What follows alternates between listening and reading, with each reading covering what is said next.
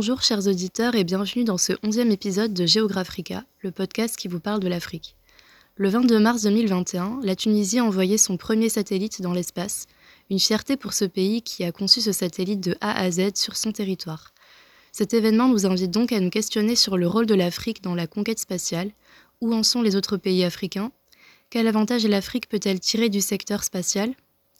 Je suis Sophia et Corentin répondra à vos questions sur ce sujet. Bonjour Corentin.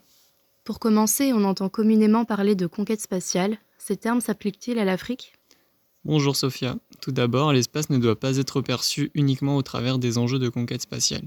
Il doit plutôt être considéré comme un espace euh, permettant le développement des sciences afin de garantir une évolution positive du continent, notamment économique, mais aussi dans la prévention des risques.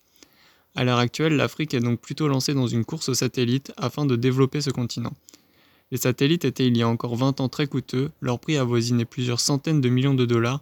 Aujourd'hui, il existe ce qu'on appelle des nanosatellites, qui eux coûtent environ 50 000 dollars. Ces nouvelles technologies permettent donc de multiplier les bénéfices pour le continent. Quelles opportunités représente le secteur spatial pour l'Afrique? Alors le secteur spatial est un enjeu très important en Afrique, notamment au travers du déploiement de satellites, comme je l'ai dit précédemment.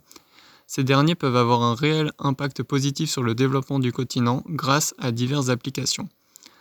Dans son ouvrage L'Agence spatiale africaine vecteur de développement, Sekou Ouedraogo différencie sept grands axes de développement auxquels peuvent participer les applications spatiales.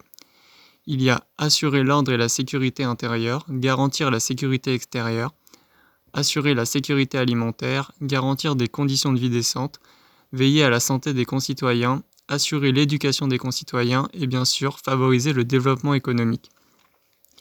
De manière plus factuelle, pour citer quelques exemples, l'axe assurer la sécurité intérieure, par exemple, se traduit par le suivi des essaims de criquets pèlerins grâce aux images satellites afin d'en limiter euh, l'impact sur les cultures. Nous avions d'ailleurs dédié euh, l'épisode 6 euh, du podcast à ce sujet. En ce qui concerne les questions liées au réchauffement climatique, encore une fois, les satellites peuvent permettre le suivi et l'anticipation des feux de forêt, des inondations ou encore une lutte plus efficace contre la désertification. Enfin, pour donner un dernier exemple, le déploiement de satellites va permettre à l'Afrique d'avoir un meilleur réseau de télécommunications et un meilleur accès à Internet. Cela lui permettra une insertion plus pérenne dans la mondialisation. Le secteur spatial est donc un véritable enjeu de développement pour le continent africain. Actuellement, quels sont les pays africains les plus investis dans le secteur spatial? De nombreux pays africains sont aujourd'hui impliqués dans ce secteur. Plus d'une quarantaine de satellites ont été mis en orbite depuis le premier en 1998. Près de la moitié de ces satellites ont été envoyés dans l'espace au cours des cinq dernières années, donc il y a un réel engouement pour ce secteur. Certains pays comme l'Afrique du Sud ont beaucoup d'avance, cela s'explique par leur implication dans le secteur spatial depuis les années 60, alors que d'autres pays s'y intéressent seulement depuis quelques années. Parmi les plus avancés, on peut par exemple citer le Nigeria, l'Algérie, le Maroc ou encore euh, l'Égypte. Il me semble que l'Afrique ne lance pas encore de satellites depuis son territoire. Pour quelles raisons Et peut-on envisager que cela change à l'avenir? Alors oui, cela s'explique par l'instabilité géopolitique sur le continent et également pour des raisons de sécurité. La région de la Corne de l'Afrique serait idéale pour, euh, pour lancer des satellites car elle est proche de l'équateur, ce qui permettrait de réduire les frais en carburant grâce à la force de poussée terrestre. Sa proximité avec l'océan Indien est également un plus en cas de retombée des satellites, elles tomberaient euh, du coup dans l'eau. En revanche, les conflits, notamment autour de la région du Tigré, freinent euh, l'installation d'un lanceur africain. Ce sera envisageable lorsque la stabilité entre les États sera assurée. Une agence spatiale africaine est-elle opérationnelle à ce jour et quels sont ses objectifs? Alors oui, l'Agence spatiale africaine est aujourd'hui une réalité. Sa création a été décidée en 2016 suite à une concertation des États africains qui souhaitaient partager leur vision commune d'une Afrique engagée dans le secteur spatial. C'est donc en 2018 que cette agence devient réellement effective. L'Agence spatiale africaine est donc un organe de l'Union africaine. Elle sera financée par les Africains au travers des budgets décidés par la Commission de l'Union africaine.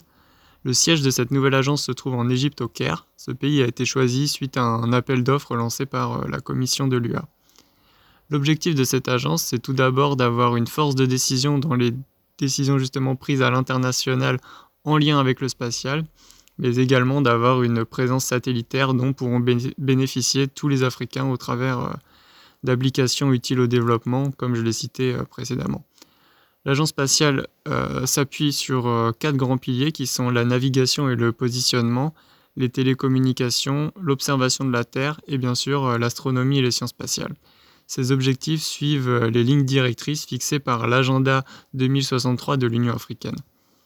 Donc l'espace est un terrain qui permet la coopération entre les nations, on le voit au travers de l'utilisation commune de la Station spatiale internationale.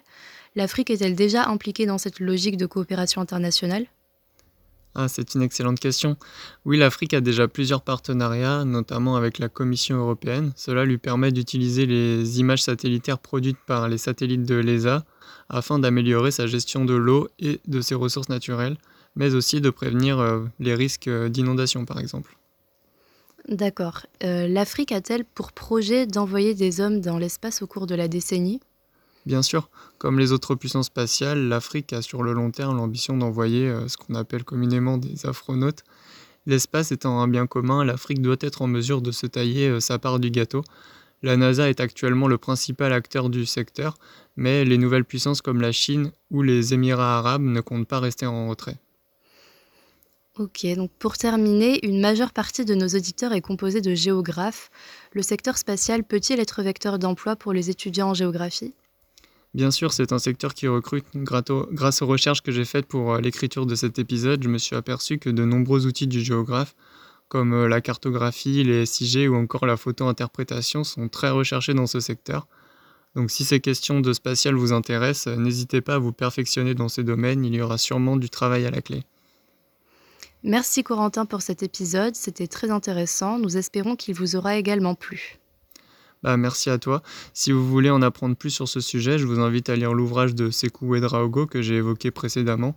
Il s'intitule euh, L'Agence spatiale africaine, vecteur de développement et il est disponible aux éditions L'Armatan. La semaine prochaine, on se retrouve pour un épisode portrait consacré à la célèbre chanteuse égyptienne Oum Kalsoum. Merci de votre écoute et à la semaine prochaine.